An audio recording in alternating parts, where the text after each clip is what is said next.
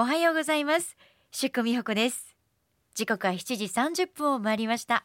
3月7日日曜日。日曜日のこの時間いかがお過ごしでしょうか？ゲームチェンジャー。この番組は日本関西大阪を代表する企業。時代を変革する企業のトップやキーマンをお迎えして今を生き抜くアイデア。新たな時代に立ち向かうキーワードを伺っていく対談番組です。今日のお話を1週間の始まりの栄養にしてください。皆さんの新しい始まりのためにゲームチェンジャー今週もお迎えしたのはこの方です。山田運送株式会社代表取締役安原信之さんです。おはようございます。おはようございます。先週は人こそ宝本当に人とのつながりを大切にされてるんだなっていうのがいろんなお話を聞いていく上でフレーズとして出てきましたけれども、はい、素敵な言葉ですね。ですね。財産ですもんね、はい、人ってね、はい、そして初めて会ったにもかかわらず、カレーを持ってきていただきまして、はい、えー、これは山田運送の35周年の時に作られた非売品のカレー、これをえー、10個セットで5名の方、はい、さらには1万円分の商品券までつけていただき、はい、本当にありがとうございます。先週もたくさんのアクセスがありましたが、はい、今週もチャンスがありますのでね、ぜひ皆さん狙ってくださいね、さて今週は春のリクルーティングについてお聞きしていきたいんですがこれから会社に入っていきたい、一緒に働きたいという方も多いと思うんですよね、即戦力っていうのはやっぱり必要ですねですね、まあ、即戦力もまあ必要なんですけどね。やっぱし、まあ、未経験の方っていうのも、うん、まあ、どんどん入っていただければ、はい、あのこちら側が教えていってどんどん仲間になっていただきたいなというふうに思ってます。全くその同じ業界で働いたことがない方でもい。いですか、はい、はい、私自身が全く未経験でしたので。だからこそ、で実際に、はい、あの若い世代の方も、はい、まあ、若い世代の方に限らずやっぱりこういう状況なので、はい、自分の力で稼ぎたいと思ってる方も多いと思うんですよ、そういう方もウェルカムですか、はい、どんどんウェルカムです。年齢関係なく、うん、まあ、自身がねこうチャレンジしていただいてその上でまあ結果を出して、ね、うん、頑張っていただければいいかなということでどんどんどんどん募集してます。お待ちしております、で自分の性格がその物流業界に合ってるかどうかっていうのは難しいと思うんですけども、はい、人材育成、はい、人を育てていくって大変なことではないですか？やはり大変ですね。やっぱしねこう育てていってこちらの思いっていうのがなかなか伝わらないっていうことがね、うん、こう多々ありますんで、ます。まあ、育てるって言うてもこちら側はね頑張ってほしいと思っても私には会えませんという形で辞められる方もいてますし、うんはい、もうこれが転職やってみたいなまあ、これは若い子に多いんですけどまさか未経験でこんなにこの仕事が、まあ、楽しいと思えへんかったっていうようなことで、まあ、どんどんどんどんねこう友達や、ね、友達の友達やっていう方々をこう連れてきていただけるっていう方もいてますね。あそういう方もいらっしゃるんですね。はいはい、でも職場に友達が増えていくと、そんな嬉しいことはないですよ。ですよね。ねまあ、これはねこういろんな、まああの仕事をする場所っていうのがあるんですけど、うん、まあ、一つ、ね、こう大阪市内の部署で行くと、はい、本当にもう友達ばっかしみたいな。いい部署ですね、はい、でみんながみんなでね、はい、競い合って、うん、俺はこんなことできたあんなことできたこれでこうでっていうのでね常に盛り上がってイベントする際にはね、うん、もう全てそこの部署は全員参加というような部署もありますね。もう相乗効果が生まれですね。負けないよっていい意味でね、はいはい、プラスになる。そして安原さんはあの20代での独立も可能で、はい、夢を持って働いていただける職場であるとも語っていらっしゃいますけども、はい、20代でも独立は可能？そうですね。あの自身がまあこういった形で独立したいというね、方向性を示していただければ、うん、まあ、それに沿った形で、まあ、我々が、はい、まあ、こういった形であればできるよという指導もさせてもらうし、まあ、言ったら年齢って私どもの仕事って関係ありませんので、はい、逆にまあ、20代じゃなくて、まあ、60代70代でもやりたいという方がおられれば、うん、同じように門戸の方は開いているという形ですね。であのお話聞いてて先週思ったのがその現場の声をしっかりと聞いてくださるし、ドライバーファースト、はい、社員さんファーストな会社ですね。はい、もうそれがなければね、うん、本当に労働集約型のお仕事ですので、はい、まあね働いてくれるドライバーがいてなければ我々何もすることできませんので、うん、もうそこを一番に考えていかないと。っていうのはもうこれはねあの私以外の全管理職も同じ思いやと思います。うん、で働いたらやっぱりその対価としてお給料をいただくということですけども、はい、お金ってやはり大切ですよね。もうとても大切ですね。私自身がまあ起業した際にね、うん、一番何で困ったかっていうと、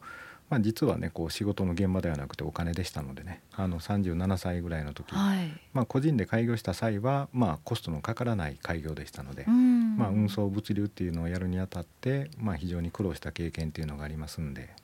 その経験を踏まえ。はい、その経験を踏まえそういった苦労をしないような開業のプログラムっていうのを今開発中というかね、うん、まあ、ちょうどあの今そういうことをしていこうっていうので会社の中でもプログラムを積み重ねていってるというような状況ですね。事業拡大で会社に残る利益は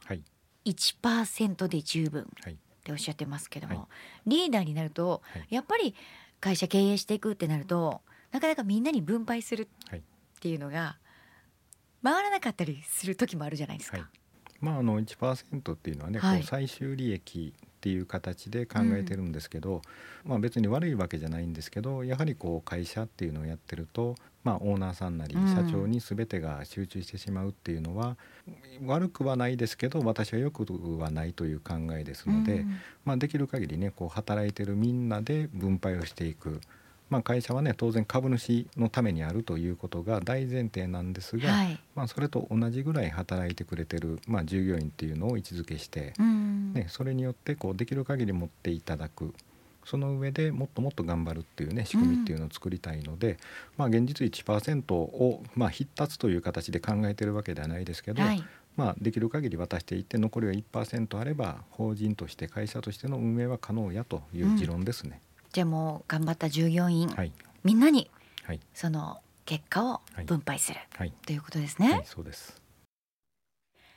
山田運送株式会社代表取締役安原信之さん。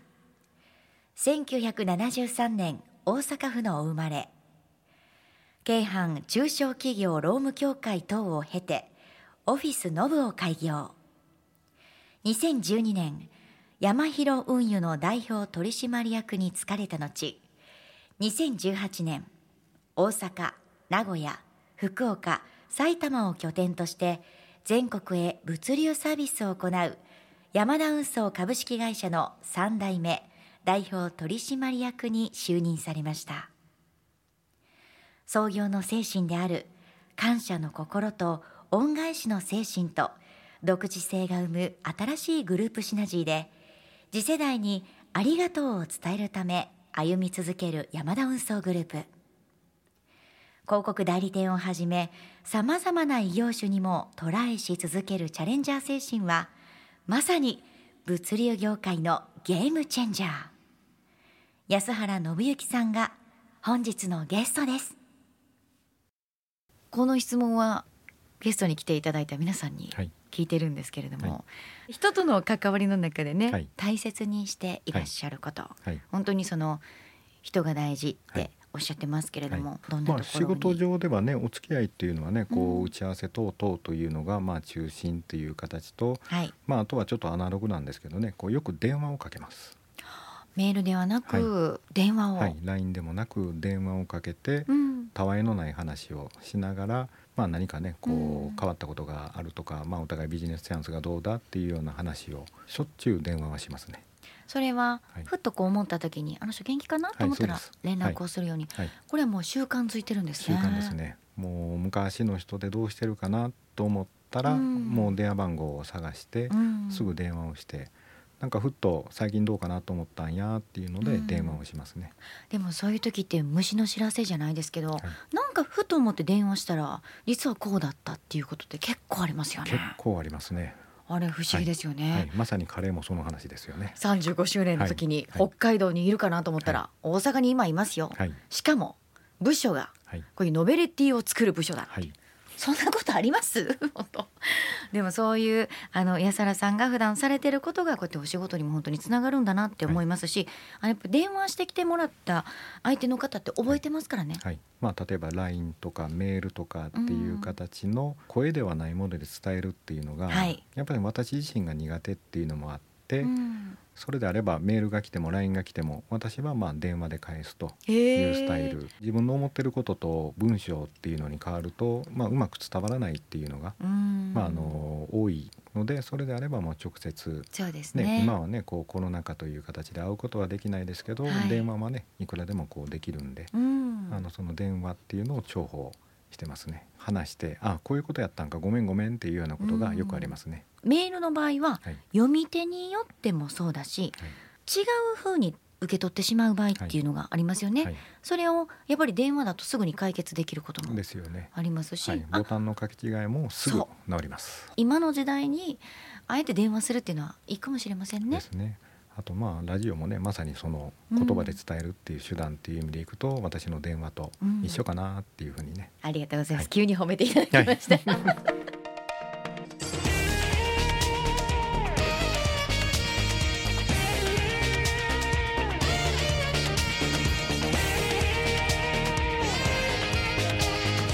never seen before. FM Osaka. Game Changers. あの今の時代における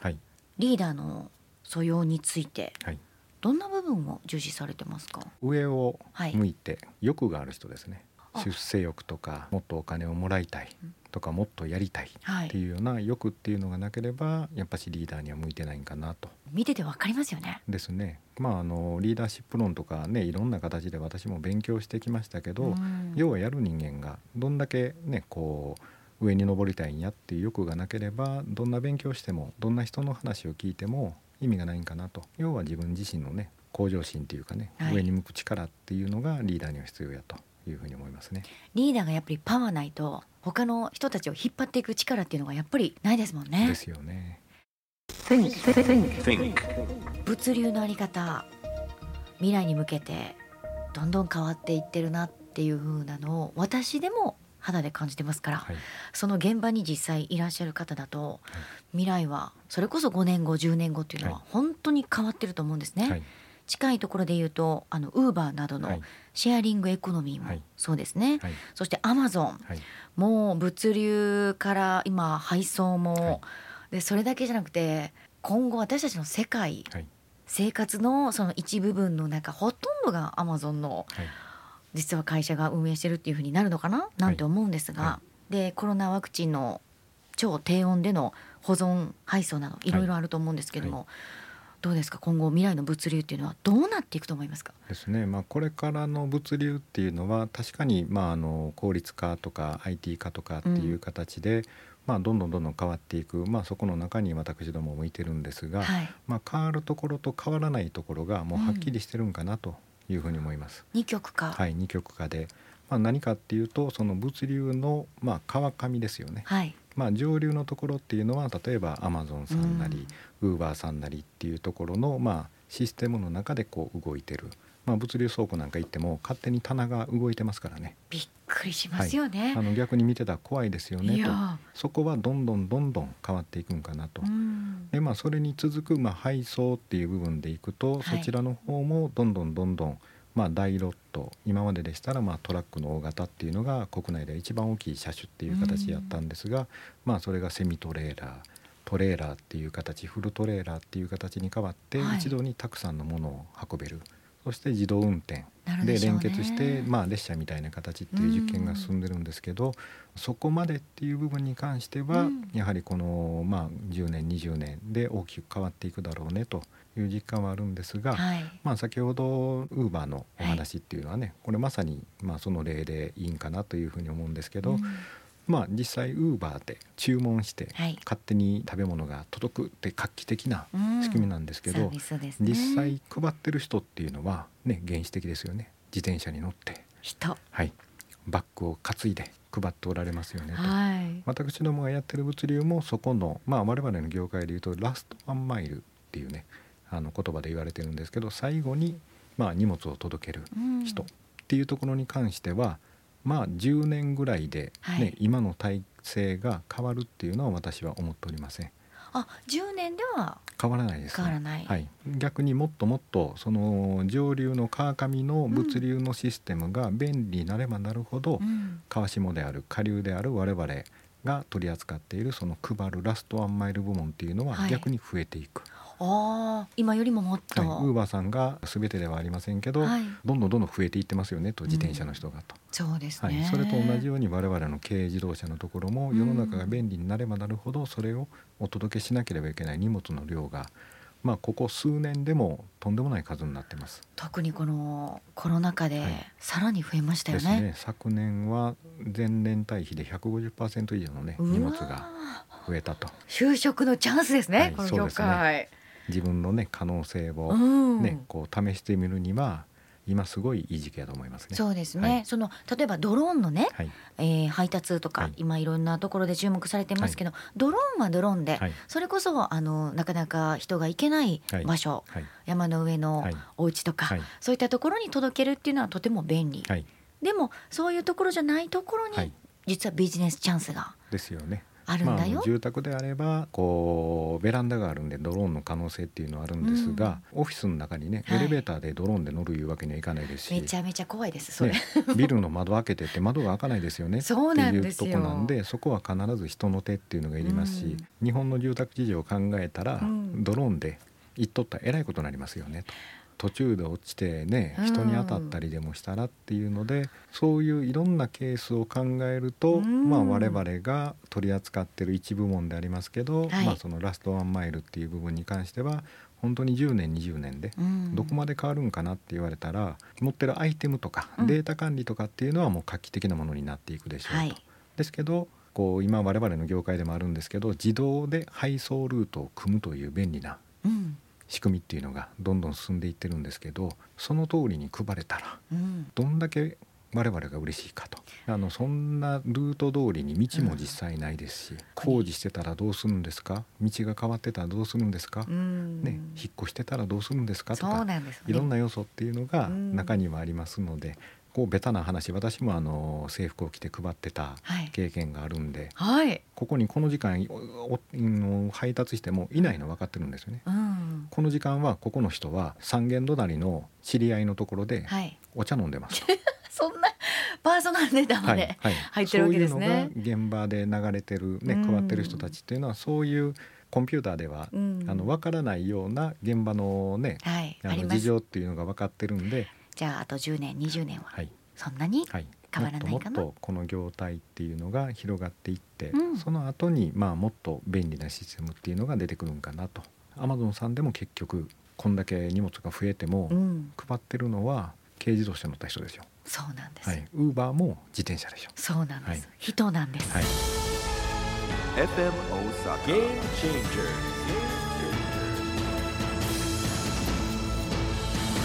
A game changer. 山田運送グループは、私たち FM 大阪が推進している飲酒運転撲滅プロジェクト、はい、SDD に賛同していただき、はい、社会貢献にも本当に積極的にい。ろんな行動をされている会社です。はい、あの CSR 活動であったり、SDGs、い、ろんな目標達成の協力などについてい。ろいろとお伺いしていきたいと思います。まあ、環境に関してではですねやはりトラックとか、まあ、自動車っていうのをねこう利用する、うんね、こう仕事ですので、はい、できる限りねこうエコな形、うん、まあ、できる限りねこう車両を選択する際でも、まあ、燃費のいいものとかこう先般水素自動車ですかね、まあ、そういうのも興味を示してねこうどうかなと思うのでやったんですけどちょっとまだうちには合わないよねっていうようなところがあったんですが、うんはい、まあ、やはりねこう環境っていうのが、まあ、企業がねこう進めていかなければいけない。まあ、大切なことやという形ですので、まあ、貢献できるようにしていきたいなということはあります。あと交通安全もそうですよね、啓発も。はい。まあ、これもねあの各社でまあ、安全対策の担当っていうのがいてて、はい、まあ、あの警察の OB の方のお力も借りながら、まあ、そういった安全運転講習とか、まあ、事故をどれだけ減らせるかというのを、まあ、進めていると。やはりね特にあの軽自動車っていうのを、まあ、大阪府下で毎日300台が稼働しているということなので、やはり住宅街等にね入る際っていうのは起こってしまうっていうのがあるのでそれをどんだけまあ事前に回避できるかとあの安全担当の方と議論をしてますね。うん、そして大阪エベッサ、はい、トップパートナー、はい、応援に行った時にわっと思ったんです。はい。こういうサポートもスポーツのサポートもですね。されてるんです、ね、まあ、これも先ほどねこうお話にあった、うん、まあ1%の残す手前の段階ですよね。はい、やっぱ会社っていうのは、まあ、公の器という形でどれだけたくさんの人を雇えてどれだけの、ね、こう社会に貢献できてっていうことがやっぱりこう命題という形になりますので、まあ、私が代表就任前のことなんですが、はい、もうその場で即決という形。だですか。1年目はまあゴールドパートナーという形やったんですが、はい、まあ、私が代表になってから、トップパートナーをさせていただいているという形です。あの試合見に行っても本当に目立つですね。あの電光掲示板のやつですよね。ピカピカピカってなるので、はい、すごいなと思いながら、それはでも選手にとってもありがたいことですし。ですよね。選手の方々ともよくそういったお話はね、させていただいたりしてるんでね。ね何かできることないって。あのウィンウィンっていうのがやっぱ一番ベストですもんね。で、ね、私自身もねバスケットをその時から見に行ってから非常に不安になって。はい。面白いですよね、はい、エベッサの応援って。はい。本当に会場が一体感あって。ですよね。あのハリセンでね。そうなんですよ。大阪エベッサ。です。いいですね、はい、スポーツの応援の仕方って。ですけど私が行くと。はい。多分9割ぐらいの確率で負けてます。うん、本当ですか？私、うん、あの行ったら勝つんで一緒に行きましょう。はい、ぜひとも一緒に大阪エベッサ、はい、やりに行きましょうね。FM Osaka. Game Changer. Changer.